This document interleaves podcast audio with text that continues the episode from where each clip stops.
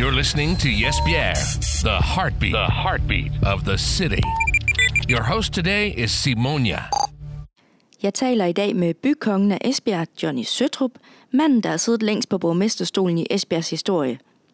Vi tager et tilbageblik på nogle af højdepunkterne i hans karriere, fremtiden, familien, og om det at tage den store beslutning og sige, jeg holder nu. Hvad siger din familie til, du stopper nu? Jamen, jeg gik jo og talte med mig selv, kan man sige, hele sidste efterår. Fordi øh, jeg, jeg vidste, at jeg skulle tage en beslutning om, hvorvidt jeg skulle stille op igen, eller ikke skulle stille op igen. Og mit parti ville gerne have, at jeg stillede op igen. Omvendt, så gik jeg og tænkte især på to ting. Jeg tænkte, man skal sørge for at stoppe, mens man har saft og kraft til at lave noget andet med sig selv. På den ene del.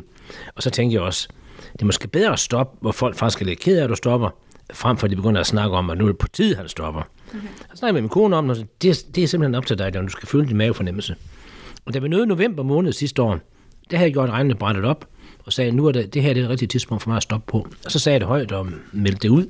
Og øh, det, det var lidt svært at få sagt, fordi så er der ingen vej tilbage. Men øh, da jeg så kom på den anden side af jul og kom ind i foråret, og nu synes jeg især her efter sommerferien, der har jeg fået det bedre og bedre med det. Selvom der er noget vemod over, at hver eneste uge nu her, der er jeg ude til et eller andet, hvor jeg så tænker, nå ja, det var så sidste gang, du lavede det her, ikke også? Og det, og det, det, det, der kan jeg godt mærke, at det rykker lidt i mig. Men øh, nu er jeg begyndt at glæde mig til faktisk at få øh, lidt mere frihed. Og hvad skal du så bruge din saft og kraft på nu? Ja, altså, øh, jeg har noget bestyrelse, bestyrelsesarbejde, jeg kan, jeg kan fortsætte med. Så skal jeg lidt mere i mit sommerhus. Så skal vi rejse noget mere. Og så får jeg god tid til mine børnebørn. Og øh, så skal jeg helt taget bare altså, være herre over min egen kalender. Det synes jeg faktisk også bliver lidt dejligt, at det er mig selv, der bestemmer, hvad jeg skal putte i den, ikke? Og så er jeg blevet booket jo til de første til 12 foredrag her til foråret i alle mulige og umulige foreninger rundt omkring her i landsdelen. Så det skal jeg også i gang med. Hvad skal du holde foredrag om? Skal det være omkring dit politiske ja, liv? De har, de har bedt om, simpelthen, om jeg vil komme og fortælle om et kvart 100 som borgmester i Esbjerg. Og så det vil jeg gerne. Der er masser af ting at fortælle.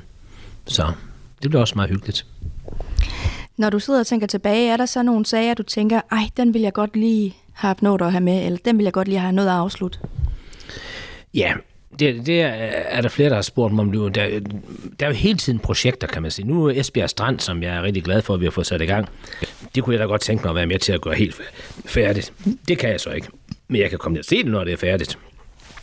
IKEA, der nu kommer til byen, det er jeg rigtig glad for, at jeg nåede at være med til at kunne fortælle, for det har jeg arbejdet sammen med Bjarne Petersen på i, i jeg tror det er mere end 10 år siden, ham og jeg, vi talte om, hvorhen kunne vi placere sådan et. Og Bjarne Petersen har arbejdet selv med det endnu længere. Han fortæller mig, at det er faktisk ved at være 20 år siden, han tog en første kontakt til IKEA.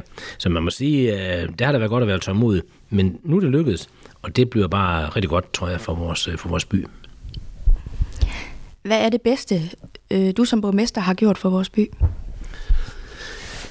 Ja, altså... Noget af det, jeg synes, der har været bedst af det, jeg har været med til at lave, det var faktisk, at vi købte havnen af staten tilbage i år 2000, altså for 17 år siden. For der blev vi pludselig herre i eget hus. Før tiden skulle vi på finansloven og spørge om alting.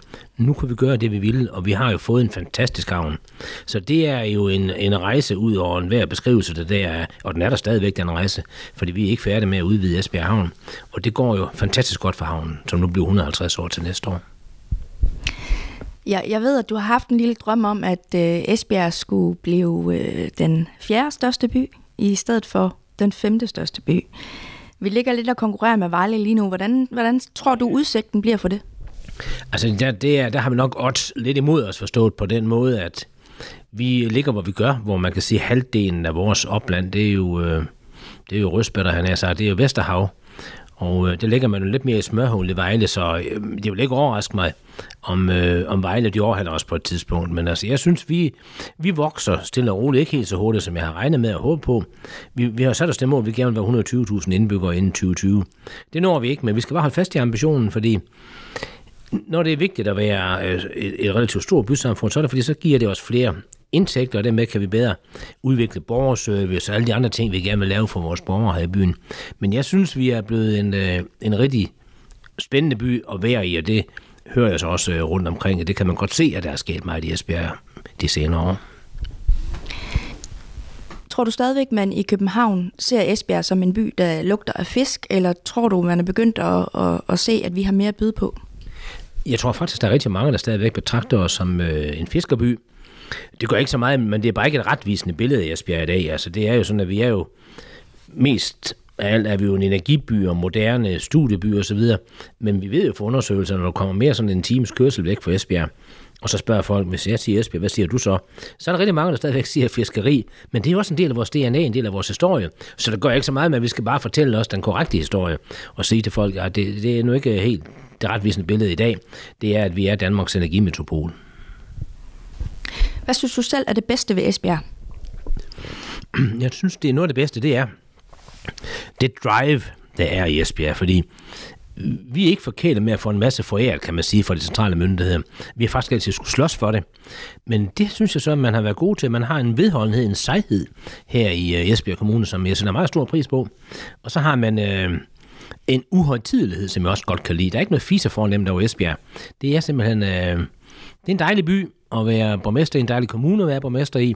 Og jeg vil sige, at vores kommune er sådan set blevet mere spændende, end den var, da jeg startede, fordi nu fik vi for 10 år siden kommunesammenlægning, hvor vi fik både Ribe og Bramming og en række charmerende landsbyer med. Så nu har vi både Danmarks yngste storby og hele Skandinaviens ældste by i Ribe. Det er med i vores øh, kommune. Det er der ikke mange, der kan konkurrere med. Så jeg synes, vi har meget på paletten. Hvordan bliver det den dag, du står og skal give borgmesterkæden videre? Hvordan bliver mavefornemmelsen der? Jamen, det er jeg så afklaret på, men derfor kan det godt være, at jeg synes, når jeg står der, altså... Øh, nu vil det afhænge lidt af, hvem jeg skal aflevere den til, vil jeg sige. Jeg vil have et bedre humør ved at aflevere den til en af min egen kulør, end jeg vil til en af en anden kulør. Og, øh, men det bliver vi klogere på den 21. november, som er ganske snart. Men øh, uanset hvem det nu måtte være, så vil der være med et, et vis øh, mål af vemod. Sådan er det. Alle dine personlige stemmer, hvad tror du, der kommer til at ske med dem nu? Ja, ser du, det er jo et, øh, et rigtig godt spørgsmål. Og med far for at komme til at lyde lidt selvhøjtidligt, så, så ved jeg jo, at der er jo også rigtig mange, der stemmer socialdemokratisk til vores folketingsvalg, der vælger at stemme på mig til byrådsvalgene, fordi det er jo forskellen på landspolitikken og lokalpolitikken her, når man stemmer, så kigger man jo på, om man har lidt tillid til, at man nu sætter sit kryds ved. Og øh, der har jeg så været begunstiget af, at øh, mange har syntes, at det, det ikke været helt umuligt, det jeg har lavet. Og derfor har jeg også fået mange personlige stemmer. Og hvor de forsvinder hen, det kan jeg simpelthen ikke give dig et, øh, et rigtig godt svar på. Jeg håber, der er rigtig mange af dem, de vil lande hos ham, jeg gerne ser som min efterfølger. Men altså, det er der ikke nogen garanti for jo. Hvad synes du, at Jesper han kan bidrage med? Jamen, han kan primært bringe en masse fornyelse ind i byrådsarbejdet. Han er jo øh, ung, og øh, han er dygtig. Han har fået indsigt i, hvad byrådet arbejder med. Han har erfaringer for både det private erhvervsliv og det offentlige erhvervsliv, i og med at han nu er direktør på vores forsyning. Men han har også en fortid både hos Danfoss og hos Lego. Så han, han bringer en masse med ind, og øh, han vil være garant for, at øh, byen fortsat vil udvikle sig. Hvad har været dit aller, aller stolteste øjeblik som borgmester? Ja, jeg synes, der har været så mange gode ting, som øh, jeg har fået lov at være stolt af øh, her i vores kommune, men jeg var da rigtig stolt af, at vi to gange tilbage i 90'erne blev kåret som årets kommune i den landstækkende konkurrence, som Jyllandsposten stod for dengang. Og øh, det blev vi først to gange. Det synes jeg var rigtig flot. Ja, så var jeg også rigtig stolt over, at vi fik tildelt det eneste olympiske arrangement, der nogensinde har været i Danmark, nemlig ungdoms-OL i 1999, hvor jeg var nede i Grækenland og hentede den olympiske ild med til Danmark. Det synes jeg også var et stolt øjeblik. Johnny, du, du fortæller mig, at du er vant til at stå op klokken 6 om morgenen, og, du, og det, det gør du simpelthen hver dag, og så har du en fast rytme, hvad du plejer at lave. Hvordan kommer det til at blive fremadrettet? Jamen, jeg tror, jeg skal se, om jeg kan, om jeg kan lære at sove lidt længere, fordi der er ingen grund til, at jeg står op klokken 6, når jeg ikke skal afsted til rådhuset, som jeg plejer. Og øh, det tror jeg også bliver en omvæltning, men altså, det øh, må jeg øve mig lidt på jo. Hvad tror du mest, du kommer til at bruge tiden på? Øh, ja, altså det, er, det er et rigtig godt spørgsmål. Altså, jeg er ikke sådan, at jeg sidder nu her og laver drejebog for, hvordan mit liv skal udforme sig herefter, men altså, jeg skal også til at spille golf igen. Det har jeg gjort i mange år, man har lagt det på hylden nogle år her, fordi jeg var det bedste medlem, man havde ude i klubben. Jeg kom der en gang om året og betalte fuld kontingent. Nu, de sidste år har jeg så været passiv medlem, men det vil jeg glæde mig til at lave om på at komme ud og få noget frisk luft og gå nogle ture. Og så vil jeg også bruge noget mere tid på Fanø i mit sommerhus. Det glæder jeg mig faktisk også til. Og så har jeg simpelthen to vidunderlige børnebørn, du, altså på to og fem. Og de vil også komme til at se mere til deres farfar. Så ja, jeg, er ikke, jeg har aldrig været den type, der keder mig. Altså, jeg elsker også at læse. Så jeg tror, øh, at det, jeg hører fra mange af min omgangskreds, de siger jo, de har jo sørget så travlt, som de aldrig har haft før, selvom de holder op med arbejde. Om det kommer til at gælde for mig også, det ved jeg ikke.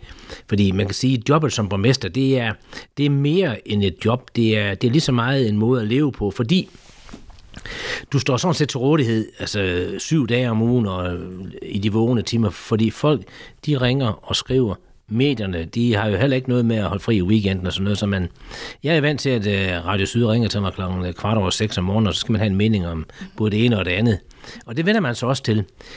Men det, jeg tror, der bliver sværest for mig lige nu i den her situation, det er nok, at jeg får måske et par hundrede mails om dagen. Jeg bliver ringet op af, af aviser, lokalradio, lokal-tv osv. Det stopper bare ligesom at vende en hånd.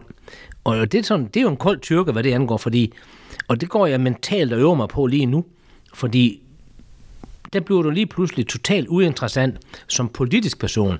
Jeg håber så, at der er andre, der synes, jeg er stadigvæk interessant. Min kone for eksempel, eller andre mennesker. Men, øh, men altså det der andet der med, med, med det politiske, det er, jo, det er jo væk. Og det bliver altså ikke mig, der begynder at skrive læserbrev og kritisere et nyt byråd. Det skal man ikke regne med. Tror du, at du kan lade være med at engagere dig? Nej, det tror jeg ikke. Altså, der, der vil være nogle ting også i de der bestyrelser, jeg skal fortsætte i, som, og jeg er glad for, at jeg har lidt at rive i, altså, øh, efter nytåret også. Og der er det, det kan jeg ikke så lige fortælle så meget om men dem. Jeg, jeg, jeg får også en ny spændende opgave, som jeg vil glæde mig til at kaste mig over. Og øh, så det er fint, så det er, jeg, jeg tror, det, du, det er måske næsten for barsk at gå sådan fra 100% ned til 0%. Så jeg er glad for, at jeg har lidt at tage mig til også efter, efter nytår. Du sidder pt. i en masse bestyrelser. Er det noget, som du vil blive ved med at arbejde med, eller er det også noget, som du vil drosle ned på?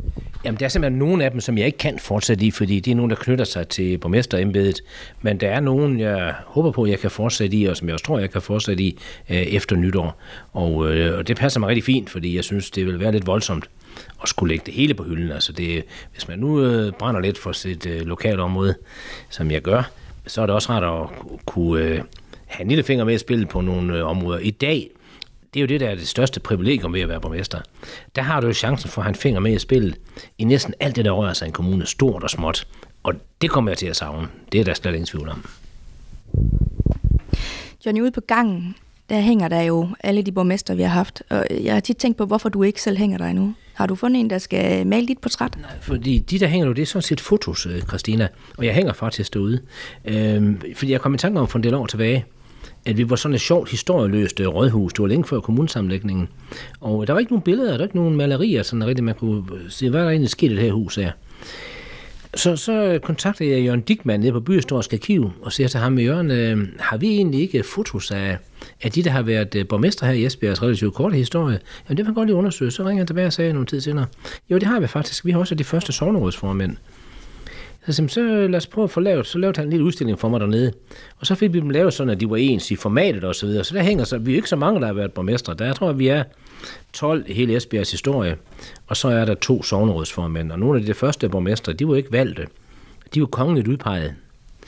Øhm, jeg har så haft det privilegium at være den, der har siddet her længst. Altså, jeg har så siddet her i 24 år, og den, der har siddet her næst længst, det var en, der hed Højer Nielsen. Han stykkede det så sammen nogle gange. Der var nogle gange, han ikke vandt valget.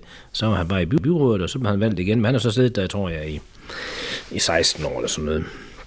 Men jeg fik så lov at sidde der 24 år øh, ubrudt, og det, det er selvfølgelig... Øh, det er selvfølgelig dejligt at kunne være den, der kan sige, nu i hvert fald, der er et hjørne i historien, som jeg har sat mig på der.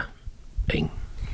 Har det ikke været fristende, om man skulle lige tage det 25. år med? Jo, det er der nogen, der spurgt mig om. Men øh, jeg har bare tænkt, øh, jeg, jeg hører ikke til dem, der vil gå midt i en periode. Jeg synes, hvis man stiller op og bliver valgt, så skal man gøre arbejdet færdigt. Der er også nogen, der foreslår, var det en idé, at du stoppede et år før for at køre en ny kandidat øh, på banen. Så jeg har sagt, nej, det, det, øh, det kan jeg godt se, at nogen de gør, men det gør jeg altså. Jeg vil gerne gøre arbejdet færdigt. Til gengæld, så vil jeg gerne gøre alt det, jeg kan for at få øh, Jesper pushet frem og give ham rum og anbefale ham osv. Og jeg synes faktisk, det lykkedes meget godt her i 2017 at få gjort ham kendt. Han har dels været enormt flittig, men øh, jeg har så også hjulpet ham det, jeg, jeg, jeg nu har kunnet hjælpe ham med. Ikke?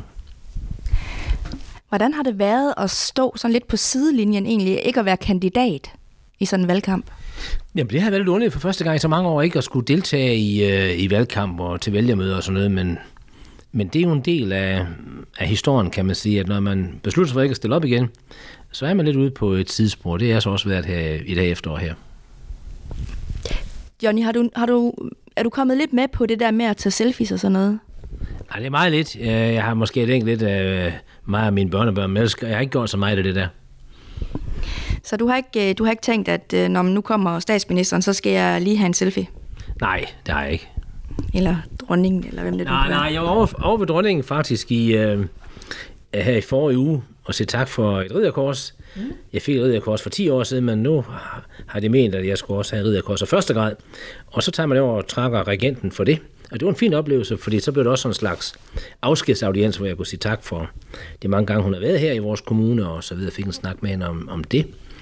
Og altså, jeg vil gerne indrømme, at øh, tanken strejfer mig, jeg kunne aldrig drømme om for det gjort. Det har selvfølgelig været fristende at sige, hvad er deres majestæt, at okay, jeg lige tager et selfie her. Men det gjorde jeg nu ikke. Det gjorde jeg nu ikke. Det kunne jeg ikke overvinde mig selv til. Hvad er den skøreste selfie, du så har været med på? Fordi at når man så er borgmester, så er man jo en, som folk gerne vil fotograferes med. Så jeg tænker, at der har været mange lejligheder. Jamen, jo, Jamen, det er jo sådan tit og ofte, når man er rundt, så er der nogen, der gerne lige vil fotograferes uh, sammen med en. Og jeg kan simpelthen ikke komme i tanke om nogen, der har været sådan uh, specielt skøre, men, øhm, men jeg kan godt lide, når jeg er nogle gange ude, hvor, hvor børn er til stede, så vil de jo hjertens gerne hen og fotograferes. Og jeg havde en lille klasse her over forleden dag. Jeg har aldrig fået så mange knus. De var 17 børn, de skulle alle sammen give mig et knus.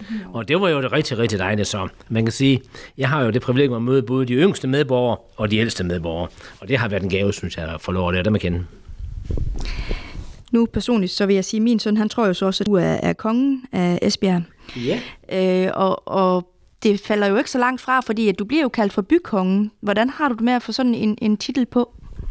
Ja, det tænker jeg som ikke så meget over, men der var også en, der spurgte her for noget tid siden, øh, hvor vi var til noget fødselsdag, er det dig, der er præsident i Esbjerg? Mm-hmm. Altså, jeg er lige knap, men jeg er der er borgmester i Esbjerg i alle fald. Så børn, de er jo herlige, kan man sige, med de der forestillinger, de gør sig, ikke? Ja. Jamen. Hvis du skulle sige noget til alle de esbjergenser, der sidder og lytter med, sådan, sådan slutligt. Og det skulle være et stort og dybfølt tak, fordi man har stemt på mig de mange år, som har gjort det muligt for mig at være borgmester her i, uh, i 24 år. Fordi det er simpelthen verdens bedste job, og jeg synes, det er verdens bedste kommune at være borgmester i, så en kæmpe stor tak for det. Du lyttede til Jesbjerg, en podcast om din by.